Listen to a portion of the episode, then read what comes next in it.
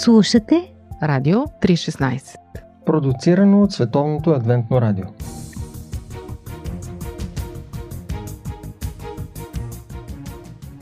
Здравейте, скъпи слушатели! Вие сте с поредицата Библейски курс на Радио 316. Аз съм Борислав Йорданов и днес заедно с моя колега, пастор Петър Кузев, ще продължим с следващата тема от нашия курс. Здравейте отново и от мен. Следващата тема от поредицата Исус Христос и важните истини на писанието сме озаглавили учебник по всичкология. Защото Библията наистина представлява един истински учебник за всичко важно в нашия живот. Да, Библията е учебник, от който се учим кое е важното и кое е маловажното в нашия живот. Можем да я наречем наръчник за живота, от който научаваме кое е правилно и кое е погрешно в този свят. Да, и в този ред на мисли да започнем с една иллюстрация. В малко индустриално градче един човек се обажда на телефонен оператор всяка сутрин, явно е било преди доста години. След като това продължава доста дълго време, от любопитство оператора пита човека защо се обажда всяка сутрин за точното време, а той отговаря, че пуска сирената за началото на работния ден в завода и иска да бъде сигурен, че пуска сирената на точното време. Като дава този отговор, човекът чува оператора да възкликва О, леле майко! Той попитал какво има, какво е значението на това възклицание. Операторът му казва, след като започнахте да се обаждате всяка сутрин, предприех да сверявам часовника за точното време по сирената на завода. Животът на всеки от нас тиктака, буквално тиктака като часовник. По какво сверяваме тогава живота си? Имаме ли така някакъв критерий, който да ни показва кое е правилното и погрешното в нашия живот? Или пък разчитаме на стандартите на другите хора, или пък на държавните стандарти. От тук пък следва въпроса на коя държава mm-hmm. стандартите да следваме. За щастие Бог ни е дал Библията като един абсолютно точен стандарт. Сверяваме си часовника по нея и не можем без този стандарт. Понякога ни казва време е да потърсиш Бога. Или пък време е да простиш на другия. Или време е да спреш да правиш тези лоши неща и да започнеш да постъпваш правилно. Никой да. не знае колко време остава, затова е добре да сверим живота си според Божия стандарт. Време е да се научим как. Да, и в предната тема от курса разглеждахме, че всички хора се нуждаят от здрава основа. А, имат нужда от един непроменим критерий, според който да преценяват правилно живота си. А, убедихме се, че Бог е дал Библията точно за такъв критерий. С нейна помощ разбираме защо живеем, как да живеем и какъв е Божия план за нашия живот. Mm. Точно за това можем да наречем библейските писания учебник за живота. В него са изложени у нези принципи и важни насоки, които ни дават възможност да вземаме правилни решения. Помагат ни да вземаме правилни решения в живота си. И ние свиряваме нашия живот с уроците от учебника на писанието и разбираме дали изоставаме или пък дали бързаме прекалено.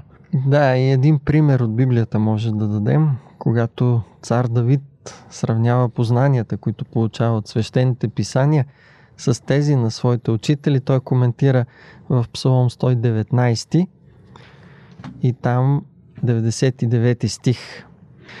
По-разумен съм от всичките си учители, защото се получавам в Твоите свидетелства. Божието Слово е като един наръчник, от който ние научаваме неща, които не можем да научим никъде другаде. Дори при най-способните учители.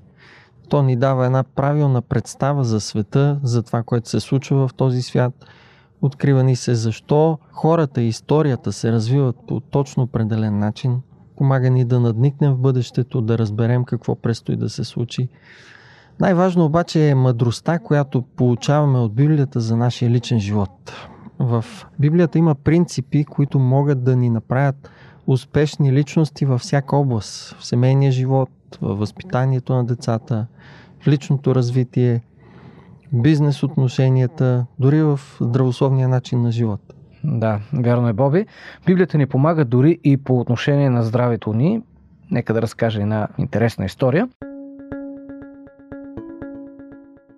Жена отива при известен лекар, за да й помогне за проблемите с а, нервната система и тревожността. За нея не е изненада, той дава следната рецепта. Отидете си вкъщи и четете Библията по един час всеки ден. След един месец елати при мен отново. Жената естествено е ядосана. За първи път получавала подобен съвет, като си мисли, че доктора и губи времето. Но после осъзнава, че е готова да направи каквото и да е, дори тази странна препоръка, само и само да спре да се чувства толкова нещастна. Явно други лекари не са помогнали.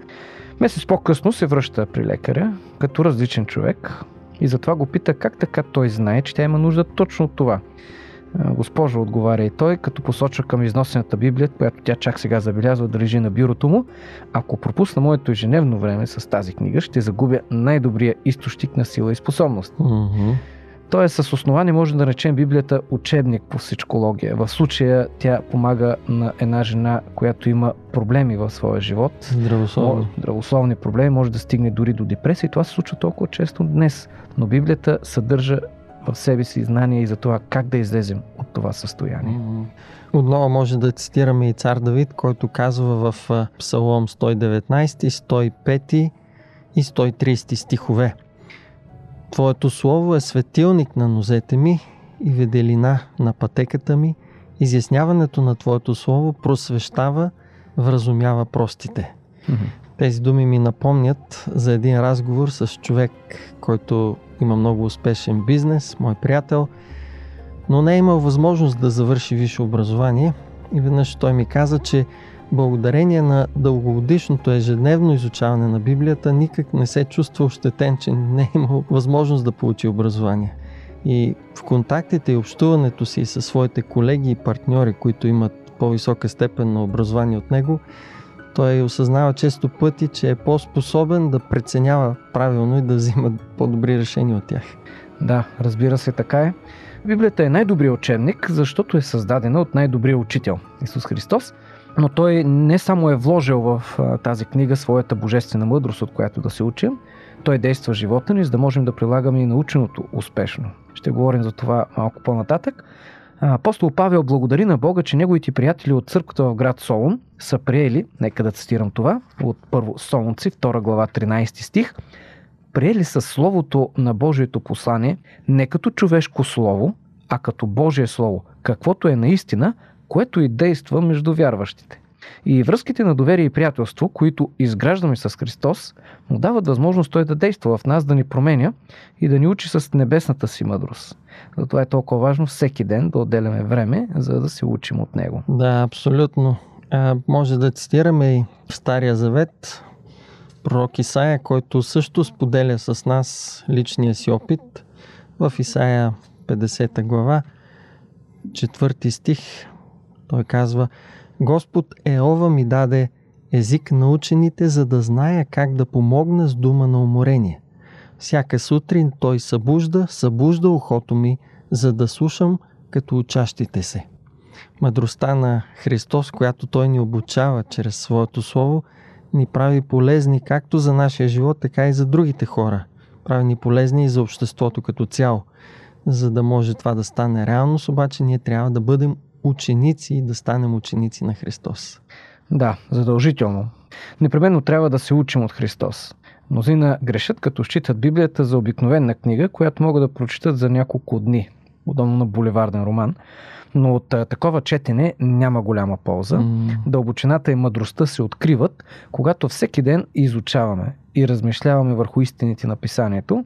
Мъдрият цар Соломон заявява по този повод в книгата Притчи, втора глава, два стиха, четвърти и пети. Той казва, а ако го потърсиш като сребро и го подириш като скрити съкровища, тогава ще намериш Божието познание. Това е един чудесен поетичен текст, който всъщност показва разликата между четенето и изучаването.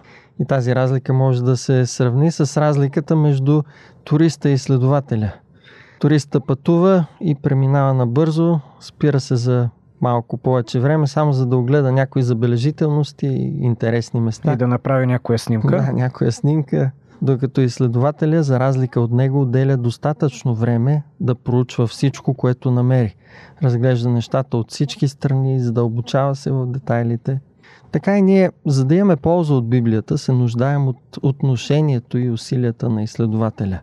Ако сме само библейски туристи, ще пропуснем да намерим Божието познание и мъдрост.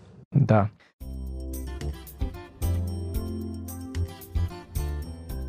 Нека разгледаме накратко какво представлява Библията.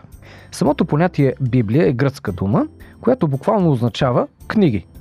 И това е едно добро описание, защото тази свещена книга е една мини библиотека, съставена от 66 отделни книги. Те са разделени на две части Стар и Нов Завет, съответно с 39 и 27 книги.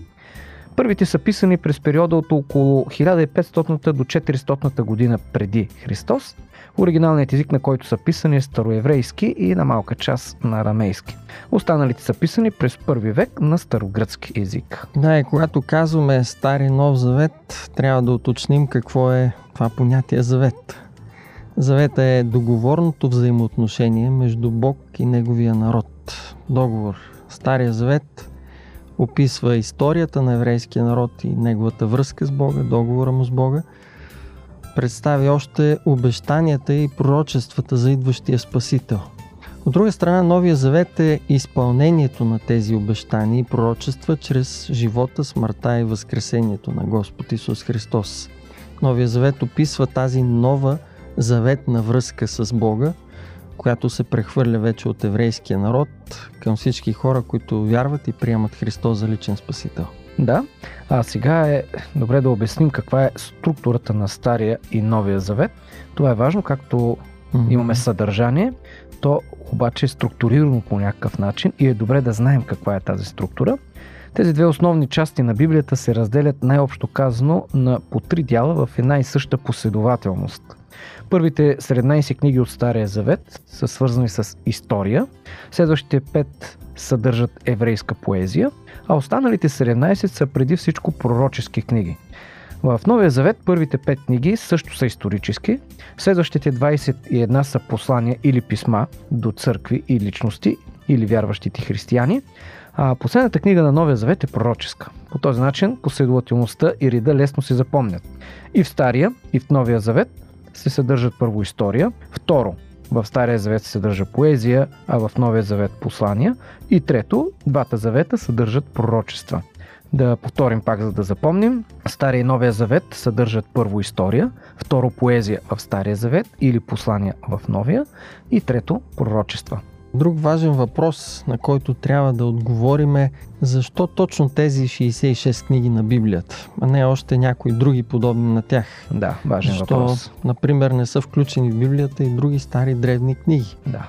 Това е така наречения въпрос за канона или за каноничността или канонизацията на библейските книги.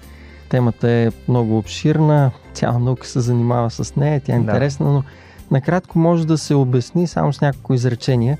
Пепи обясни на слушателите първо идеята за библейския канон, аз ще допълня как е станала канонизацията. Добре. Думата канон е гръцка и е свързана с еврейската канех, което означава тръстика или пръчка. В Езекил 40 глава до 42 думата се използва като мярка за измерване. В този смисъл канонът и каноничните книги е нещо, което е премерено, проверено и прието за стандарт и критерии. Т.е. канонът на Библията са онези книги, които са приети за определено от Бога мерило за правилно и погрешно.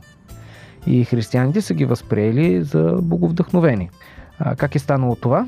Добре да чуем от Боби, както той спомена, какво е канонизация.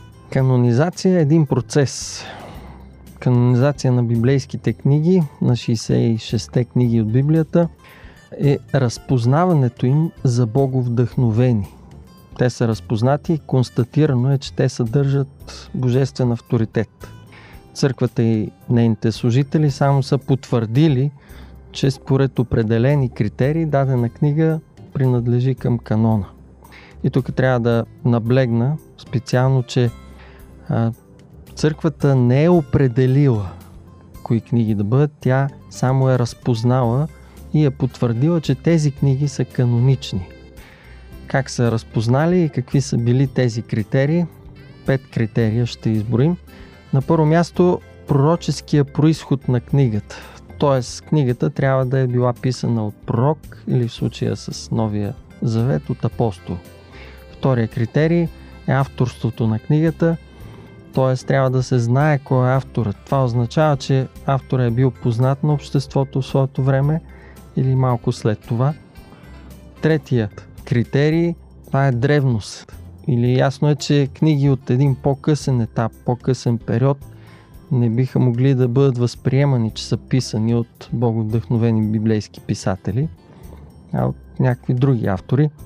Четвърто, ортодоксалност или съответствие и липса на противоречие с това, което вече е било открито от Бога на другите библейски автори. Тоест, библейските автори не си противоречат един на друг със своите писания.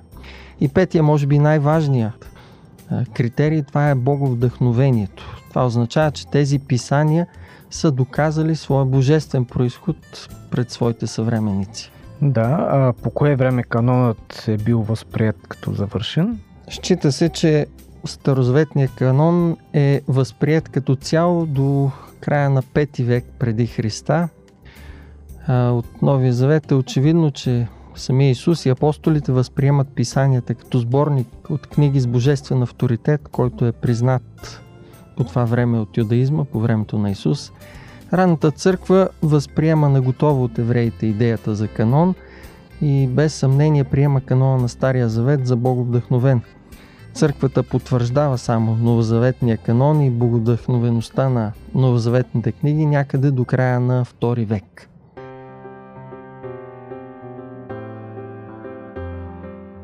Нека сега разгледаме няколко практични съвети как да изучаваме този божествен учебник по всичкология. Как точно да изучаваме Библията. Първо да кажем, че изучаването на Библията е труд и полагане на усилия.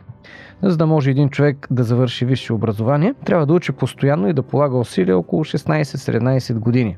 А това, което ни учи писанието, е много по-важно от всяко висше образование. Посланието към колосяните, 2 глава, стих 3. В нея са скрити всички съкровища на премъдростта и на знанието. Абсолютно. И изучаването на Библията е труд. Но въпросът е как да изучаваме Библията – и тук има много отговори. Сега с Пепи ще ви представим възможно най-опростения начин. С течение на времето може да задълбочите този начин на изучаване. Ще го наречем Виж текста. Да, Боби измисли тази идея. На мен определено ми хареса. Думата Виж текста е една абревиатура, съкръщение на три думи. Те са трите стъпки на изучаване. В означава въведение в текста и се отнася за изучаване на текста, а Ж означава живеене с текста. И така, виж текста, три стъпки, въведение в текста, изучаване на текста и живеене с този текст. Когато изберем определени стихове или глави или пък цяла книга от Библията, за да ги изучим по-добре, трябва да извървим тези три последователни стъпки.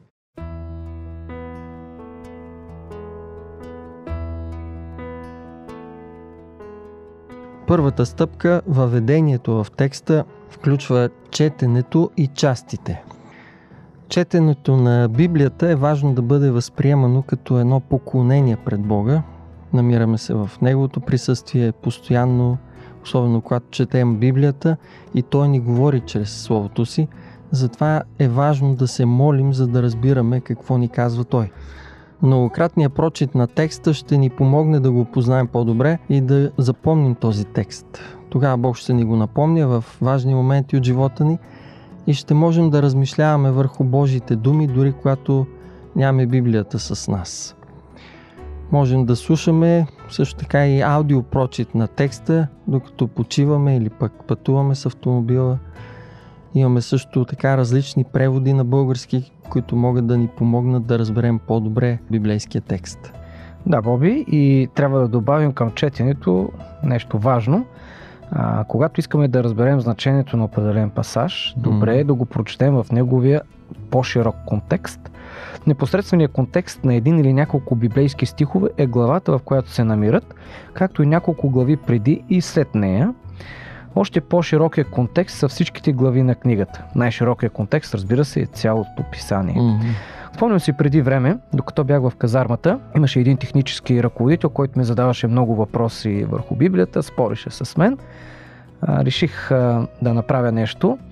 Подарих му една Библия, но казах да започне да я чете от самото начало.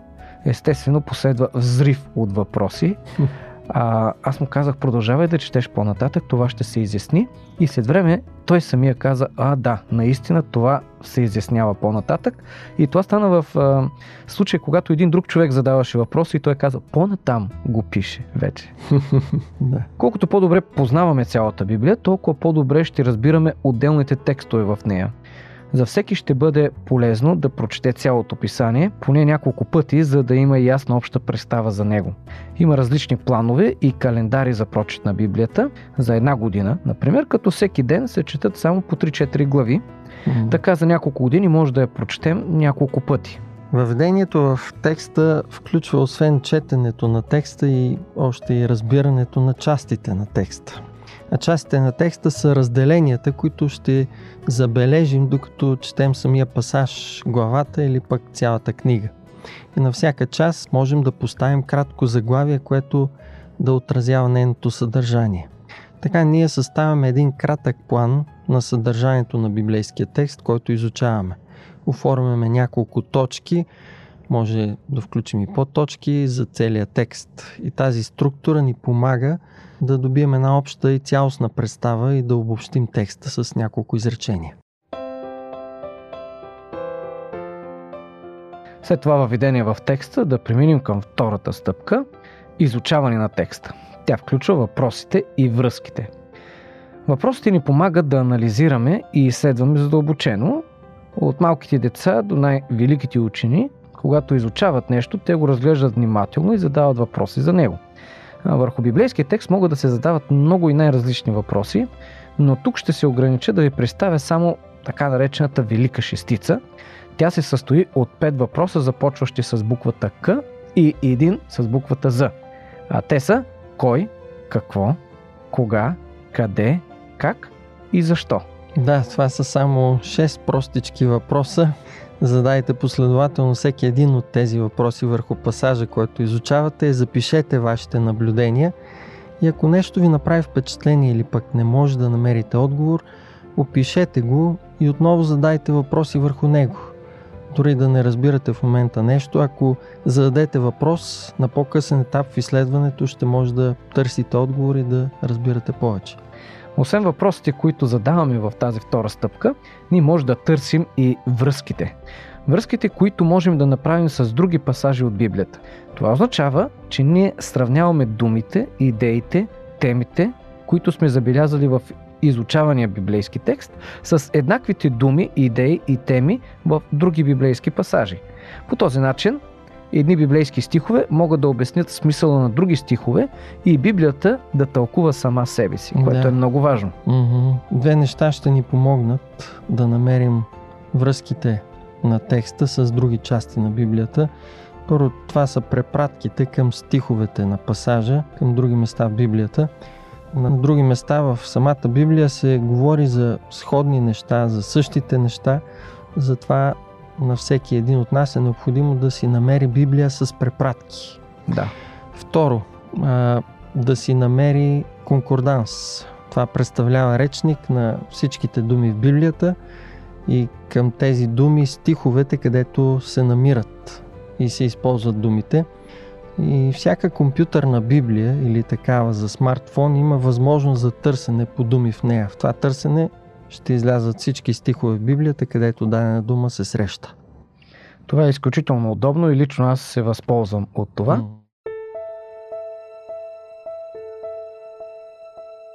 Но нека след въведението в текста и изучаване за въпроси и връзки на текста, третата стъпка да преминем към нея от метода Виж текста е живеене с текста. Нека сега да се съсредоточим върху това. Тя съдържа приложението и представянето. Две неща. Приложение и представяне. Приложението е най-важният етап от изучаването. Това е промяната, която ще се случи в живота ни, благодарение на наученото от Библията. Ще търсим отговора на въпроса какво да правим с истините, които сме разбрали от изучавания библейски текст и как да ги приложим в живота си.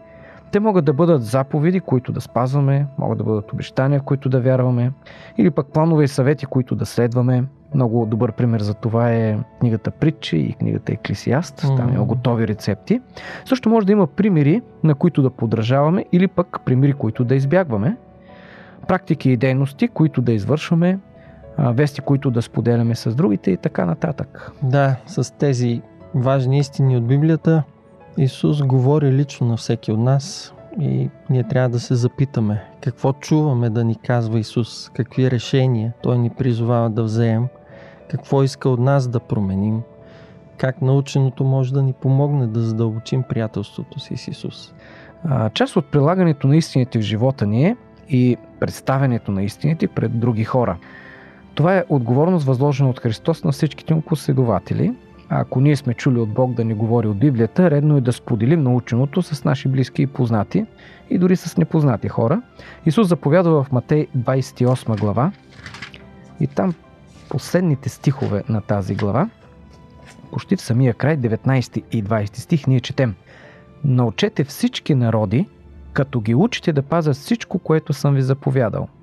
Той казва за истините, на които ни учи Библията, че думите, които съм ви говорил, живот са. В Йоан 6 глава, 63 стих. В Библията има особен заряд, дори във всяка отделна нейна дума. Да, Библията е живот и затова, скъпи слушатели, ние споделихме с вас този простичък метод за изучаване от три стъпки. Нарекохме го Виж текста. В за въведение в текста, с четене и откриване на частите на текста и за изучаване на текста с задаване на въпроси към него и намиране на връзки с други части на Библията. И Ж, което означава живеене с текста, което включва прилагане на истините на Библията в живота ни и представяне на тези истини на други хора.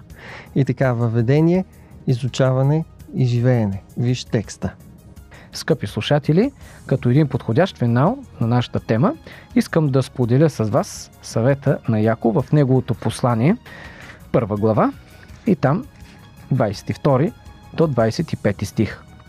Бъдете и изпълнители на Словото, а не само слушатели да лъжите себе си. Защото ако някой бъде слушател на Словото, а не изпълнител, той прилича на човек, който гледа естественото си лице в огледалото. Понеже се оглежда, отива си и веднага забравя какъв е бил. Но който вникне в съвършения закон на свободата и постоянства, той като не е забравлив слушател, но деятелен изпълнител, ще бъде блажен или щастлив в дейността си. Чудесен съвет, който можем да си прочетем още веднъж внимателно от нашите библии и можем също така да го изучим, да го изследваме по модела Виж текста и да се опитаме да приложим живота си. Опитайте, скъпи слушатели. Следващия път ще продължим с поредицата на библейския курс Исус Христос и важните истини на Библията. Боби, нека да кажем темата, която ще представим на нашите слушатели тогава. Да, заглавието на темата е Не, Бог не е мъртъв. А какво означава това, ще разберете, ако ни слушате и в следващото предаване. Скъпи слушатели, вие бяхте с Радио 316 с моя колега Борислав Юрданов и с мен Петър Кузев. И през тези няколко минути разгледахме за вас темата Учебник по всичкология. Очакваме ви отново и следващия път. До чуване!